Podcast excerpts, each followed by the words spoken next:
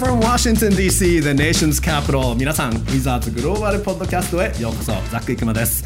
オールスターウィーケンド皆さんエンジョイされましたでしょうか？ウィザーズからは3人ライジングスターズに参加した八村塁選手とモリッツ・ワグナー選手そしてスリーポイントコンテストに参加したダービス・ベルターン選手がシカゴでオールスターウィーケンドの舞台に立ちました。八村選手はライジングスターズの第1クォーターだけで4ダンクとチームトップの8得点でおこれもしかして MVP いけるんじゃないかと一瞬思いましたけど、まあ、最終的にはチームワールドの負け。八村選手はそれでもダンク6つを含む14得点7リバウンド4アシストの大活躍でした。もう本当なんていうんですかね八村選手何でも日本人初なんだけどもうそういう場合じゃないもう本当スーパールーキーですよね。単純に NBA でもうスーパールーキーですよね、え来年はぜひオールスターにもという意気込みもありました。そしてですよねバラック・オバマアメリカ前大統領にも八村選手会う機会があってなんとオバマさんがウィザーズを見に行きたいと八村選手に言っていたそうです、まあ、そもそもオバマさんが八村選手とワグナー選手もなんですけどのことを知っていること自体が僕はすごいと思うんですけどオバマさんって大のバスケファンしかも大の大学バスケ NCAA のバスケのファンなんですよね、えー、NBA 選手になる前から大学時代から選手たちを見ているんですよ、まあ、そこまでオバマさんマニアックなんですよ。えーまあ、確かオバマさん前回のウィザーズのホームゲーム、えー、ここキャピタルワンアリーナで見たのは実は2009年だからちょっとしばらく時間経ってるんですけどオバマさんいまだワシントン DC 在住なんですよね。なのでこれはオバマさん聞いてるかなこのポッドキャスト。キャピタルワンアリーナでお待ちしています。OK thank you. Thank you、uh, let me be clear、uh, I'm gonna ask Michelle and my daughters Sasha and Malia and I will be sure to be there. Yes we can. Yes, we can! And go Wizards! Oh no, モノマネが 出てしまいました。誰も今これ収録してるスタジオの中で誰も笑ってくれない。たまに僕モノマネがしらけた顔してますよ。この僕の周りにいる人たち。たまに出てしまう。Thank you! Thank you so much! 全然似てないかな。いやちょっとこんなに弾くとは思ってなかったわ。えー、まあさて、今週のゲストなんですが、選手でもなく記者でもなく球団の職員さんなんです、えー、これまで我々ウィザーズの日本語コンテンツチームの構成はワシントン DC 育ちのバイリンガルスーパーカメラマン編集マンの小野口大栄さんと僕大栄珍しいファーストネームですけど一言「ういっす!」オイスト。とにかく大栄さんは、まあ、オイスト今はねその一言だけでしたけど、えー、バイリンガルで超うまい編集マン、えー、我々ねウィザーズの、えー、ウィザーズ密着24-7とかもリポート全部大栄さんが編集をしてくれてるんですが、えー、いやあもう本当仕事も早いし字幕付けももうめっちゃ早いしまあ、あの僕が書いた、ね、字幕をあ日本語がおかしいかなっていうところまでチェックしてくれて、まあ、本当にもういろんな意味でエディターさんなんですけどカメラマンとしてもウィザーズでいうと、まあえー、2番手かなウィザーズのね、まあ、とにかくダイエさんいなかったらこのコンテンツ全く作れていません。なので本当にダイエさんに感謝、えー、ウィザーズの社内ではダイエさん小野口ダイエさんはロックスターというニックネームがついているくらいロックスターなんでそれで24歳でしょ？すごいよね。ウイしか言わない。フランス語なのかウイスって言ってるのかちょっと分からなくなってきましたけど、えー、ダイヤさん引き続きよろしくお願いします。まず日本語で。お願いします。はいそれと English でお願いします。OK, that's great. えー、小野口さんと僕はこれまでこのコンテンツをね、ずっとコツコツと作ってきたんですけど、今回、この日本語コンテンツチームに新しく仲間入りしたメンバーがいます。えー、この人もこれまですごいキャリアで、えー、まさに即戦力のロックスターです。これでね、我々日本語コンテンツチームが2人から3人に増えました。えー、50%増えたっていいのかな。ね。はいそうですね。はい、はい、ダイエさん編集はうまいんだけどね簡単な計算はできないのかな、えーまあ、あのこの新しいメンバーはオールスター前のグリズリーズ戦現地の2月9日ちょうど渡辺裕太選手とグリズリーズが、えー、ワシントン DC に乗り乗り込んだ日がこの人の現場での初仕事でした。ではご紹介いたしますこれまで数々の MLB 選手の通訳主にカブス時代の藤川球児選手の通訳ここ2シーズンは楽天 TV で同時通訳。Ladies and gentlemen リョウ・シンはい、えー、ということで、えー、このド派手なイントロから新川亮さんです。よろしくお願いします。よろしくお願いします、えー、新川さん今回我々ウィザーズの日本語公式サイト、はい。えー日本語ツイッターの話で、まあ、自分らの話でちょっとね今日あのーリスンしてくれてるね皆さんには恐縮なんですけど、えー我々のこのオペレーションこのウィザーズの日本語コンテンツのオペレーションに興味を持ってくださっている方がたくさん実はいるんですよね、えーまあ、何回か取材を受けたことはありますし以前に、えーウィザーズの取締役のジム・バン・ストーンさんがインタビューで我々の目標を語ってくれた時もありましたが、まあ、せっかくねこの後半戦を迎えるというところでで新川さんが新しく加入したというところで、まあ、このタイミングでこの話をして我々もあの自分らのやっていることを、まあ、さらに見つめ直すチャンスではないかなと思って、えー今回このポッドキャストのゲスト、えーシンカーさんなんですけど、えーまずあの先ほどもちょっと話ありましたけど、えーウィザーズの日本語コンテンツチームの、まあ、シンカーさん3人目の補強となりましたが、えーシンカーさんのポジションについて伺いたいです、えっとまあ、あのさっき話もした通り小野口さんはカメラと編集。で僕は特派員なので、まあ、リポータープロデューサー字幕付けとか、えーそういう作業をやっていますが、えーズバリシンカーさんのポジションっていうのは何なんですか？そうですね。私はまあタイトル的には、あのちょっとぼんやりしてデジタルスペシャリストっていう形、はい。確かに。なんですけれども。ぼんやりとしてるな。はい。まあ、あの日本周りのこと、まあ、はい。デジタルを中心に日本周りのことを、まあ、あの担っていくっていうことにはなっていくと思います。うんうん、なるほど、えー僕ら結構その大栄さんと僕はあの、まあ、実際に八村選手のインタビューとか試合前試合後リポートとかやって、まあ、あのマイクロ的に取り組んでいる感覚なんですけどじゃあ新川さんはもっとマクロ的にっていうことでいいですか？そうですね、まあ、あの day-to-day ですか、やっぱり日々の練習だったり、試合のレポートなどは、素晴らしいコンテンツをお二人が用意してくれているので。あ、りがとうございます。私はどちらかというと、なんでしょうね、まあ、長期的というか、まあ、はい中長期的に、えーまあ、どういうものを、まあ、アメリカのチームと、まあはい。話し合っていって、まあ、ストラテジーを立てていくとかっていうことをもう少し、えーやっていければいいなとは思っています。もう少し我々のコンテンツ作りの中でもなんていうんですかその長い目で、えーもうちょっと long term に見て取り組んでるって感じですもんね。そのそうですね僕たちちょっとこの、まあ、正直なところ、まあ、必死という言い方いいかわからないけどシーズン始まってからも軌道に乗っちゃってから、本当にもう NBA って試合数が多いから、もう結構毎日のことで、まあ、正直ねいっぱいいっぱいになっちゃうところ、そこ新川さんのサポートでもうちょっと余裕ができる感じにもなるんですかね。そうですね、まあ、お二人がよりあの現場というか日々のレポートに集中できるような環境を、まあ、横でサポートできればいいなっていうふうには思ってます、なるほど、えーデジタルスペシャリストですね。デジタルスペシャリスト。はい、だかっこいい、かっこいい、まあ、あの デジタルは入ってますからね。まあそうですね。僕もデジタルコレスポンダントですからね、実はね。えーまあ、新川さん、これまで MLB4 球団と関わってきて、その時は通訳だったんですね。そうですね。主に通訳で、まあ、もちろん広報的な役回りも多少はする場面はありましたけど、まあはい。メインはもう選手に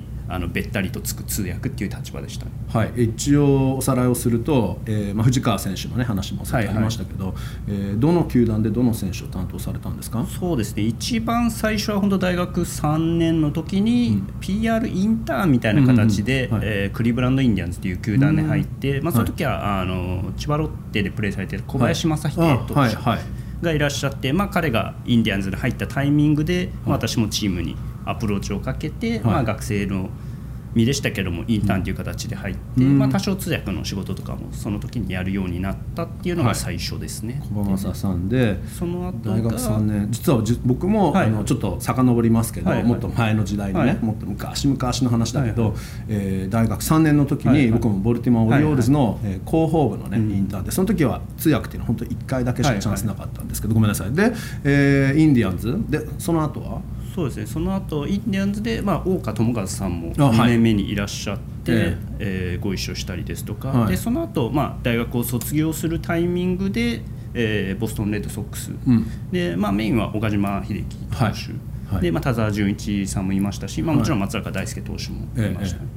でその後に、えーミネソタツインズではい。西岡剛さん、うんが入られたタイミングで2年間一緒にやらせていただいてでその後に、えーシカゴカブスに行って、まあ、藤川球児さんが入団されたタイミングで、えーまあ、同時期にあのカブスに高橋さのりさんですとか、はい。えー和田剛さんもいらっしゃったので、まあ、兼任する場面もありました。えー。となると4球団で大体、まあ、その1球団1人2人3人の時もあったから、まあそうです678人ぐらい？そうですね。多くの選手やスタッフの方々と関わらせていただきましたね。結構だから MLB の裏が、まあ、と当然ながらはいはい。見られてるわけですよね。そうですね。で今回 NBA のはいはい。仕事に関わって、例えばその大きな違いとかって感じます？MLB と NBA で。うんまあ、やはり NBA はもう本当にね1試合1試合っていうか遠征って言っても、まあ、皆さんもはい。お二人は行かれてますけれどもやっぱり1試合1試合なのでも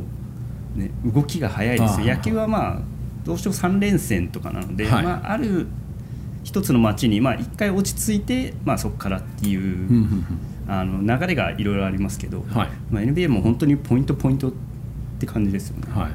えー何かオフレコ的なちょっとこのポッドキャストだからこそ明かせるはい。何かネタ、はい。ないですかねなかなかそうですね。選手たちとの約束はもう破って もうどんどん教えてください。何かスクープみたいな。いやーもうちょっとねついていた選手の話はなかなかで私の口からはちょっと言いにくいですけどもうそこはやはり言いにくいですけどまあやはり本当いろんな選手と関わる機会をいただいて、はい。まあこれはもう日本人選手だけではなくアメアメリカ人の選手とかも,、はい。もう本当にあの自分の中で印象残ってるなっていうのは、あの殿堂入りして、うん。あのジム・トーミーさんとはいミネスタツインズで一緒だったんですけども、えもう600号を打っている選手で打ちましたね。もう彼とか本当にもう人柄とか素晴らしくて、うん。もうやっぱり、ね、技術だけじゃなくて人間性もあるから、はい。まあああいう地位にいらっしゃるんだなっていうのは思いましたしもうロッカーであれだけのレジェンドになると他の他の相手のチームの若手からサインを頼まれてるんですよ試合前に。はいはい。ほんでロッカーでそのユニフォームを、まあ、テーブルに広げて、うん。この選手のプロフィールを調べてるんですよねその若手の。はい。でこの子にはどんなメッセージを書けばいいのかなっていうのを自分はまあ隣で時間も空いているので、はい。隣に座っててどう思う？って聞かれるんですけど、いやそんなレジェンドにこの若手選手に何書けばいいかってはい。聞かれてもっていうところですけど、それだけやっぱり、ね、あの試合前の大事な時間でもそういうことに費やしてるっていうのは、いやすごいなと思いましたね。うん。やっぱり600本ホームラン打つだけ、うん。まあ、余裕があるというかそね。れだけ技術もね、はい。はいすごくあるわけですから、まあ、そうやってファンサービスとか、あるいは、まあ、他のチームメイトサービス、やっぱりできるんですね、すごいんですね。人格者だなと思いましたね。僕も実は、えーとね、500号を、まあはいこれもちょっと話遡るし、脱線するんですけどボルティモア・オリオールズ1996年シーズンに、はえーレジェンドのエディ・マリーさんがレジェンド。500号を打つっていうことで、はい。ただなんか500に近づいてからなかなか打たなくて、毎日広報でなんかプレスリリースとか、あるいは催し物とか、イベント部もそうですけど、用意してるのになかなか打たなくて、はいはい。ああのしかも今度アウェーの時やっちゃったらどうしようとかなって、やっとホームでやってくれて すごい嬉しかったんですけどね。そういう何かマイルストーンをね、はいはい。間近にあのベテランのその時の,、あの雰囲気っていうのもなんかすごく貴重ですよね。そうですね。見ててね。トーミーさんも確かその時も夏に達成されたんですけれども、はい。まあ、お子さんたちが夏休みでうん。遠征とかもついてきてたんですけれどもやっぱりなかなかあのギリギリになって打打てなかった時期が続いて子供たちも学校始まっちゃうけどどうしようみたいな あって、まあ、デトロイトであの599号と600号を同時にあ同時にっていうかはいはい。2打席連続で打ったんですよね、うんうん。だからそこで達成されてみんなでよかったね っていうえ話はありました。なるほど。確かにああいうレジェンドでもちょっとそこ足踏みすもするもんなんですね,、そうですねあの藤川投手とかとははい。キャッチボールとかしたことってありました、そうですね。当然してますよね。みんなはい。通訳さん付き合わさせられたりして、あの火の玉ストレートのボールキャッチの相当怖いんじゃない？そうですね。私野球経験実は全くなくあそうてなんですか。はい。中高もバスケ部だったんですけども、だから本当に一番最初に下手したらやったキャッチボールが、まあ、相手がメジャーリーガーだったっていう、はいことなんですけど、へー。まあ、特に藤川投手とか、まあ、もちろん向こうも私が素人だっていうのは分かって、はい。あの手加減して投げてはくれてますけれども、はい。やはり球の軌道が伸びるのでですよね。やっぱり他の選手とかとキャッチボールさせていただいてた時とやっぱりあもう回転数を？こうなんでしょうね手が引いちゃうと言いますか、はいはいあキャッチした後にビューって。そうですね。ああなるほどね。伸びを持ってかれそうになっちゃう、はい感じましたね。えー今回このウィザーズのポッドキャストでここまで9割方野球の話ですね。申し訳ないね。実はそうか NBA に今はい加わった新川さんはもともとバスケの人でそうですね。僕はもともと中高、はいはい。で大学もまあサークル的なちょっとはいはいはい。クラブレベルだったんですけど、はい。まあ、アメリカでディビジョン3のレベルだったんです、はい。野球を僕やってたから、だから実は逆なんですね。そうですね。で、まあ、これまで日本からあのスーパースターがあのアメリカの四大スポーツに来るとなるとやっぱり当然野球球じゃないですか、はいはい。まあ、NBA で、ね、今回今 NBA 参加だと3人いるわけですけど、やっぱりメジャーリーガーっていうのはもう何もう何十人にも、ねはいはい。えなってきてるわけですけどこれまでその日本からスーパースターがアメリカ来た時っていうのはどの球団も必ず通訳と広報さん、はい。えーしかもそれが場合によっては1人だけじゃなく、その通訳さん2人とかはいはい。複数人とか、あるいははい日本語を話せるトレーナーも含めると、みたいな感じでそういうパッケージが多かったのが、はいはい。今回あのこれも以前ね取材を受けた時僕も多少は触れたんですけど、えーウィザーズの場合はそれはちょっと違うアプローチで、はいえーまずコンテンツチームを作ろうということで、えーまあ、僕その公式特派員を雇って、そして小野口大栄さん、はい。えーカメラマン編集マンを雇ってっていうことで今回あ、まあそのね、デジタル、えーマネージャースペシャリスト スペシャリスト。マネージャー。これなんてか訳せばいいか。昇格した。いやあの まあでもあのというところで、えー、3人集めたところは、はい。まあ、当然この、ね、コンテンツ作りの上では最高なことなんですけどこれ完全に他の球団とは違うルートを取ってますよね。相当珍しいですよね。うん、そうですね。あまり聞かない形ですよねやはり、うん。やっぱりまあどうしても野球とかだと、まあ、選手の方がやっぱりあまり言語の方英語を喋れないっていうパターンが多いのでやっぱり現場をまずは固めるっていう形が多いと思うんですけれども、はい。まあ、今回の場合は八村選手ももう、ね、英語もえー喋れてバイリンガルっていうことなので、まあ、その現場で、まあ、彼のサポートが必要ではそこまでなかったっていうことも大きいと思いますし、はい。まあ、やはり NBA っていうのが、まあ、もちろん MLB も今グローバルに、まあ、ヨーロッパで試合やったりとかしていますけれどもやっぱり NBA は他のリーグに比べると、まあ、一歩先を今は行っているのかなっていう印象はありますよね。そういうアイデアが浮かぶっていうのもやっぱり NBA の組織だからっていう感じしますか、うんやっぱり動きは早いの、まあ、今回のウィザーズに関しても、はいはい。まあ、おそらくザックさんが、うん。あの入ったタイミングとかものすごく、まあ、外から見てて、はい。早かったなと思いますし、うん。うん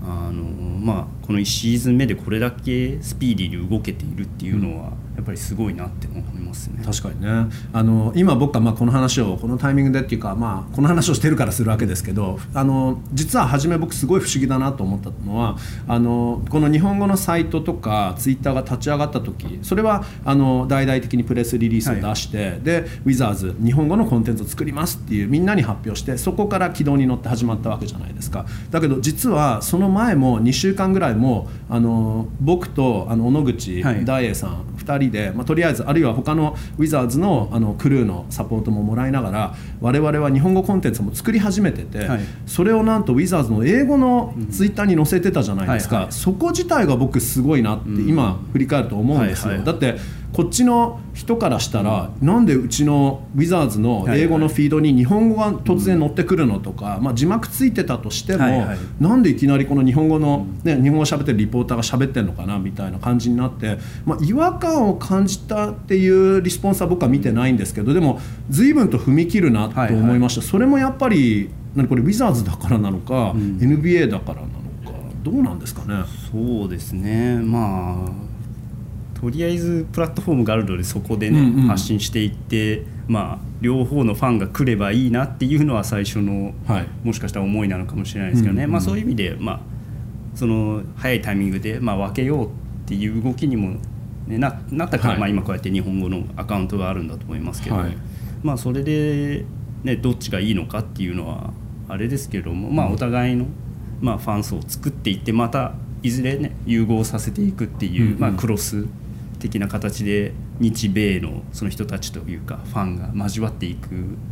のも作っていけたらいいですよね。うん、まさにそうですよね、でも本当にあの英語の方のサイトで普通に載せちゃってたっていうのは、まあ、もしかしてこれはあの何か悪い意味で言ってるわけじゃなくて、もうとにかく八村選手っていうすごいこのリーディングマンが、我々にとってはもうだってあのやっぱりスーパースターはい。でパイオニアですから、だからあのもう彼が喋ってくれたことはもうやっぱり素晴らしいコンテンツであること、はい。みんなが欲しがってること、見たいもの聞きたいものだっていうことは分かってるからそれは分かっててもウィザーズはもうそこまで実は先も考えずに、とにかくプラットフォームがあるから出しちゃいましょうっていうところがやっぱり超積極的で、はいはい。やっぱりまるでその八村選手のプレーのスタイルの話じゃないですけどやっぱりバスケはどんどん積極的にやろうっていうのは,、はいはいはい。そのチームとしての考え方がまるで、その他の戦略もそのままなんだなと思って。はいはいこういう会社に来て僕もやっぱりあのすごく、えーこういう取り組みにリソースをいっぱいかけはいてやってみようっていうこと自体が超アグレッシブだし楽観的じゃなきゃできないじゃないですか。そうですね、うんちょっと大丈夫かなとか思って戸惑っちゃってたら始まらないことだから。はいはいいややっぱりウィザーズ、まあ、これあの、ね、なんか我々のこのポッドキャストでこれを言うのもちょっと恐縮なんですけどでもやっぱりすごいなっていうねやこのね。このオーガニゼーションこの会社がすごいなって思いますよね。やっぱり傍目から見てても、ね、日本にいた時からすごいなと思いましたけど実際にこうやって来てみて、まあ、1週間ぐらいが経過しましたけど、やっぱり、ね、その日本チームに対する、ん。あのまあ、組織としての、はい。えーなんですかね、思いというかっていうのも感じますし、はい。まあ、アグレッシブにやってくれっていうなんか姿勢っていうかねっていうのもものすごく感じますよね。すごいあのこのリソースもそうだしあのみんなの応援っていうのがね、はい。スタッフから他のスタッフからの応援伝わってきますよね,、ね。見守られているなっていう、すごくあの我々はラッキーだなとも思いますしね、であの、まあ、ジム・バンストーンさんもあのこれまでねその非公式的には、はい。非公式的にはあの日本の NBA チームになれればっていう言い方をもちろんしていて、まあ、あの日本語でやっている限りはほとんどのはい。視聴者は当然日本ですけどでもだからといってそのアメリカ在住の日本人もいるわけですし、はいはい。たくさんいるわけですし、ワシントン DC にもたくさんいるわけですし、はい。そういう方向にあの目を向けてこのコンテンツ作りって我々やってるわけですよね。そうですね、まあ、やはりあの、まあ、私も留学経験ありますし、まあ、幼少時代もアメリカに住んでいたこともあるので、はい。やはり、まあ、お二人もそうだと思いますけど、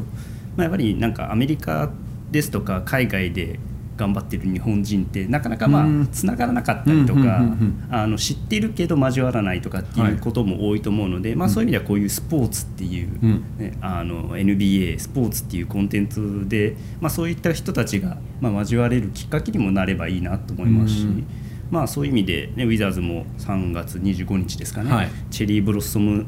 ナイトはい。を開催しますし、まあ、そこでは八村塁選手のボブルヘッドなんかも、ん。えープレゼントされますけれども、はいなんかそういう日とかに、まあ、DC のワシントン DC の日本の方々がなんか交われる機会とかにもなっていけばいいなって思いますよね。ウィザーズは組織として本当にファミリーだなっていうのはすごく伝わるんですけど、でも何かそのファミリーっていうものをあのファンにも感じてほしいというかねあのなんていうんですかねそれがいろんなヘリテージナイトもやって、いろんな人を本当歓迎する、なんかみんながウェルカムっていう感じがして、あのジャパニーズヘリテージナイトも先日あって成功でしたし、で今度はねナショナルチェリーブロッサムフはい。ェスティバル、まあ、ワシントン DC といえば桜ですからね。ね。あの非常に楽しみですよね。楽しみですね。あの全体的にあの、まあ、あの新川さんもどちらかというとビジネス的な経験も多い方なので、そのブランディングの大切さ、はい。これは例えばあのじゃあすぐ、えー利益にならないものでも、うん。チームがこうやって、まあ、この現状は分からないから勝手に言ってることではいはい。何かこうですよとか今言うわけじゃないんですけど、は例えば何かプロジェクトをやった時に赤字だったとするじゃないですか、だけどそういうことを怖がらずにやる大事さ、はい。ブランディングの大事さそれはやっぱり長期的なことなんですか？そうだと思いますね、まあ、私は結構野球、まあ、メジャーの球団に多くいて、まあ、思ったのは、やっぱりメジャーリーグの球団であれだけ日本人選手が多く、まあ、いろんなチームに在籍していますけれども、まあ、日本でなんかものすごく活動していこうっていう球団はそんなになかったのかなっていう、うんまあ、そういう意味で、まあ、例えばニューヨークヤンキースですとか、はいまあ、ロサンゼルス・ドジャースとかヤンキースブ。ランディング必要ないんじゃないまあ、そうなんですよねあのの、まあ、日本の方々は知ってますけれども、はいはいまあ、どちらかというと多分あの有名選手がいたから、うんうんうん。まあ、テレビで毎日放送されていたからっていう要素の方が強いのかなっていう意味で、そういう意味でなんかどこかが例えばものすごくブランドマーケティングとかブランディングを日本で、まあ、アクティアクティベーションをやっていった時に、まあ、どういう効果があるのかなっていうのはものすごく興味はあったところなので、まあ、はい。それをある意味体現するのがうん。今回のウィザーズの例になっていくのかなっていうふうには思いますよね。あのね、我々も「フォーブスマガジン」にはい。取材をさせていただいて、まあ、ある意味これもあの八村選手もパあの選手としてパイオニアだから、はい。でこういうふうに言っていただくのもすごく光栄だったんですけど、あの我々のこの取り組みっていうのも一つのちょっとパイオニアみたいな、はいはい。今後のケースになるんじゃないかって、今後まさにこの業界が、まあ、このウィザーズっていうか我々っていうかそのむしろ組織ですよね、はい。このスーパースター八村選手がいてそのスーパースターを取材する上で、えーチームがどうやってそのコンテンツチームを例えば作って、はい。でサポートして、でいいものをあの日本に発信するあるいはその、まあ、ツイッターユニバースにはいはい。発信するっていうところ、でウィザーズって本当にまさにケーススタディになるんじゃないかなと思ってね。確かにやっぱりヤンキースだったらあももちろんニューヨークヤンキース、でも、まあ、そこ正直ワシントン・ウィザーズって八村選手の前は日本でじゃあワシントン・ウィザーズって言っても例えばじゃあワシントンって言って、NBA チームのニックネーム言ってくださいって分からなかったかもしれないのがそね。そこは結構、あの知名度というか、はいはい人は認知度高くなったのかなとは思いますけどね。えーまあ、今回そのデジタルスペシャリストということですけど、い。新川さんもしあのこのポッドキャストではいつもあのライターさんとかにもね、はい。あの実況の方とかにもよく聞くんですけどこういうキャリアを目指してる人若い人にはどういうアドバイスをしてますかって聞いてるんですけど、はいはい。新川さんの場合、まあ、いろんなことをされてるから何に対してもでもいいんですけどでも例えばそのアメリカに来てアメリカのスポーツ業界で仕事をしていきたい人にアドバイスあるとしたらどんなアドバイスあります？そうですね、まあ、今回私がこうやってウィザーズに来れた要因としてやっぱりネットワーキングですとかっていうのはものすごく重要だったのかなと思いますし、まあ、はいこの5年間日本ではフリーランスとして活動してたんですけれども、まあやはりフリーランスの仕事でももう本当に人と人とのつながりっていうのがものすごく、まあ、もちろん仕事が、ね、やっぱりきっちりやらないといけないっていうのはありますけれどもその人と人とのつながりだとかっていうのはものすごく重要だなとは思いますし、うん。まあ、英語で言うキーピンタッチですね、はいまさにね。をしたりですとか、まあ、しっかり、ね、相談はするけどその事後報告がないとかっていうのもはいはい。あったりするので、やっぱりそういうことを、まあ、なんか一つ一つお世話になった人とかにしていくっていうのはなんか、あの今回の機会にもつながったのかなっていうのは思いますし。じゃあ何かお願い事がある時だけじゃなく、本当に名刺をいただいたら、はい。ちゃんとメールをするとか、うん。あるいは、まあ、あの差し支えないぐらいの、はいはい。邪魔をしないぐまあまあらいの程度で,、ね。まさにちょっと挨拶をしておくとか。やっぱりそういう印象付けとか、もしくはあの今は何もないけど何かあった時に突然ある人からねもしかして連絡が来たりとか、そういうことって多々あったと思うんですけど、はいやっぱりそういうもんなんですねフリーランスだとね。まあそうですよね、まあ、特に、ね、やっぱりまあちょっとお大人になるにつれてって言ったらあれですけどね、そういうのはやっぱり怠ってしまうところはあるかもしれないですけど、はい。まあ、やっぱり学生さんの間とかは特にね、そういうことってものすごく、まあ、重要でもありますしなんか次のつ機会につつながっていくいくっていう意味では重要なのかなと思ったりしますけどね。確かにゴールからあれちょっともしゴールがあったとしたら少し外れたなとかそういうこともあるかもしれないですけど、はいはい。だけどその旅というか、その過程の中でもやっぱりあの得るものはたくさんあるし、はいまさにその内容の部分もそうだしあるいは結果的には違う仕事につながったりとか、あれ新川さんってもともとでも例えば大学専攻は何だったんですか？専攻はスポーツマネジメントですね。でもともとやっぱりあの、まあ、仕事一つやりたい仕事の目標としてはこういうお仕事そうですね、まあ、本当にこうなんでしょう。高中高大がつながっている、まあ、エスカレーター式の学校だったんですけれども、うんうんうんまあ、大学はあのそこを行かずに、まあ、はい。ちょっと親泣かせなんですけど、はい。そこを行かずに、はい。まあ、あなんか自分のやりたいことをなんだろうって思った時に、まあ、スポーツを仕事にしたいなって、やんわりあのざくっと思ってて、はいはい。えーその時に、まあ、スポーツマネジメント今では日本でも多くの大学とかプログラム持ってますけど、当時はそんなにまだなくて、はい。それだったらアメリカに行こうかなっていうのがまあ最初のきっかけで、うん。でその時にまあどのスポーツっていうのはやっぱりこれって自分で決めちゃうとうん。どうしてもまあ狭くなるというか、はい。なのでまあどのスポーツにもしっかりあのアンテナは張ってましたけれども、うん。まあ、最初はやっぱり NBA で働きたいっていうのは当時はあの多分思ってましたあったんですね、はい。なるほど。じゃあ MLB を経てそうね。NBA に到達したっていう感じなんですね、うん、あのウィザーズもね先日は実はジョージタウン大学と早稲田大学のコラボレーションで、えーそういう短期留学的な、はい。あの史上初のね、スポーツビジネス海外プログラムがあって、うんまあ、でも一つその時の早稲田大学の松岡教授のおっしゃってたことで僕すごい印象に残ってるのはその3年生4年生ってはい就活日本だと就職活動の方にも何か必死になっちゃって、はい結局はやっぱりなんていうのかな安全なルートっていうわけじゃないけど、まあ日本だったら完全な出世ルートっていうものがやっぱり出来上がってるわけじゃないですか、そこでやっぱり大手企業に入れるチャンスがあったらそれは普通は蹴らないってなっちゃうと、あの本当はそこでじゃあその人の決断としてはすごくキャリア的にはいいかもしれないけど、本当にじゃあやりたいことがどうかっていうところで、まあ、ちょっと自分も疑問があったりして、まあ、新川さんの場合でもやっぱりやりたいことをやるっていうそれは貫いてきてるんですね。そうですね、まあ、私の場合はそうですね。どちらかというとその高校から大学に上がるときに学部説明会っていうのがあったんですようん。ね。そのあのまあ、小学部ですとか経済学部とかの説明会を、まあ、自分も最初は内部進学を考え考えていたというか、うん。まあ、それも選択肢としてあったので、まあ、聞きに行ってなんか自分の中でピンとこないというか、うんって考える時間ができて、まあ、そこで、まあ、アメリカ、まあ、スポーツマネジメントっていうところにたどり着いたので。なるほど、まあこれはまさに冒険ですよね。新川さんはその時気がついて、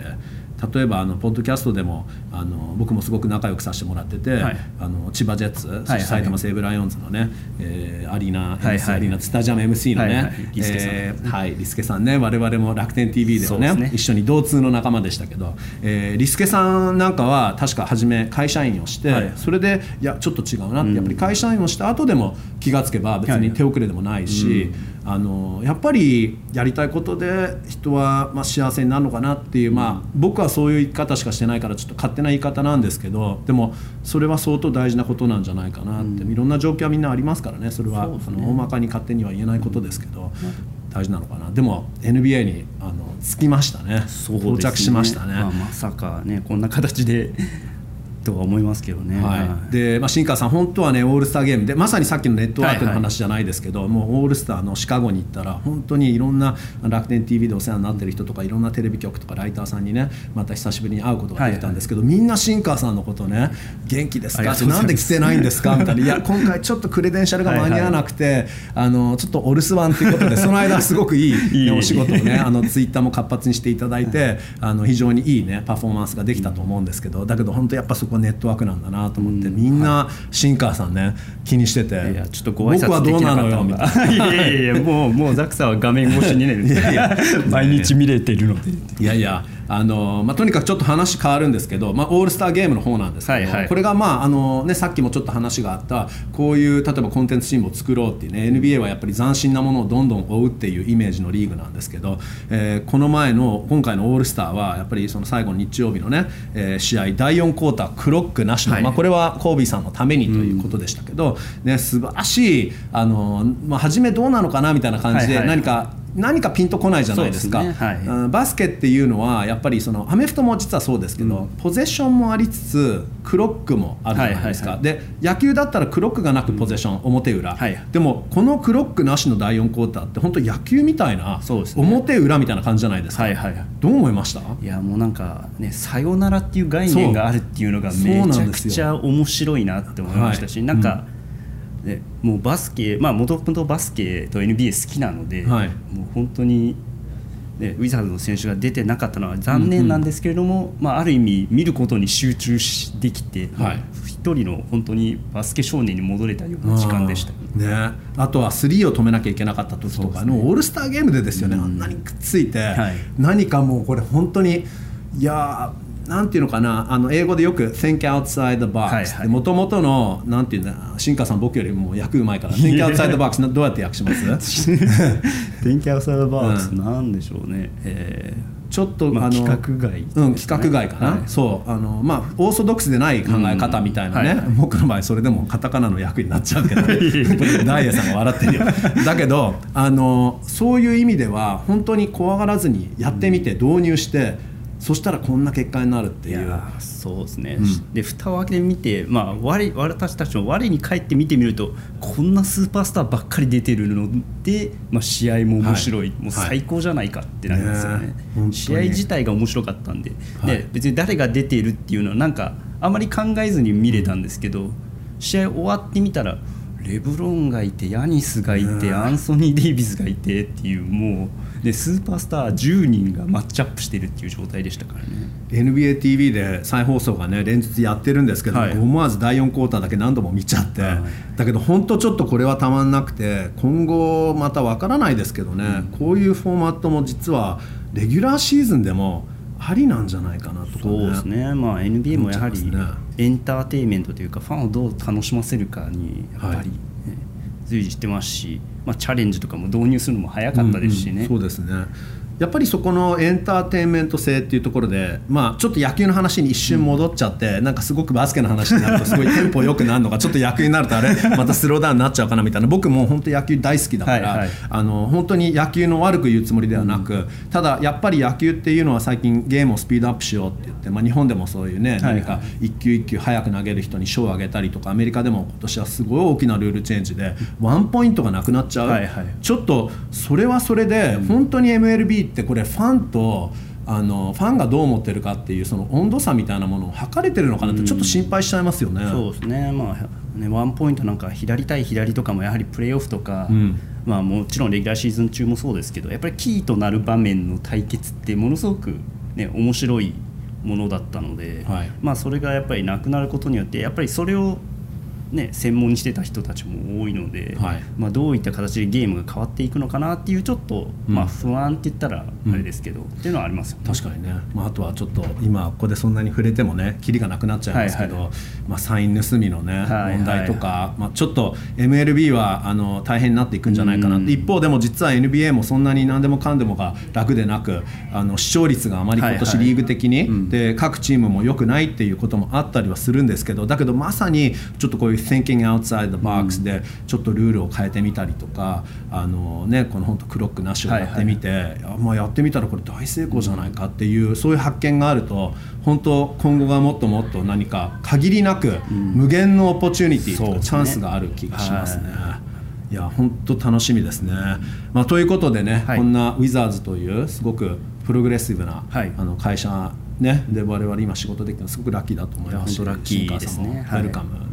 よろしくお願いします。はい、このポッドキャストずっと僕が一人で喋ってしまっちゃいましたけど すいませんでした。あの、まあ、先日ね「ライジングスターズ」の全米放送で、はい。TNT あのアメリカのね、はい。TNT 局が、えーまあ、我々のウィザーズのアカウントをちょっと取り上げてくれて、まあこれもツイートしましたけどね、まあ、非常に朗報で NBA チームの、えーメインアカウントと我々サブアカウントですね、はいはい。まだ4万人もフォロワーいってないと思うんですけどねまあ、メインアカウントと比較しても総インタラクション数が30チーム中24位ということで。すごいですよね。はい。だからまあ本当にあのこの日本語アカウントの成功は、まあ、僕らも日々頑張ってますけどでもこれももちろん。八村選手みたいなパイオニア、はい。スーパースターがいなければ始まらないわけですし、であの大栄さんの素晴らしい編集で新川さん新しく加わって、えー今後もっと我々パンアップしていきますし、まあ、僕もいつも頑張ってねリポートしてますけど、まあ、でも当然ファンの皆さんがいなければ始まらないわけですから本当に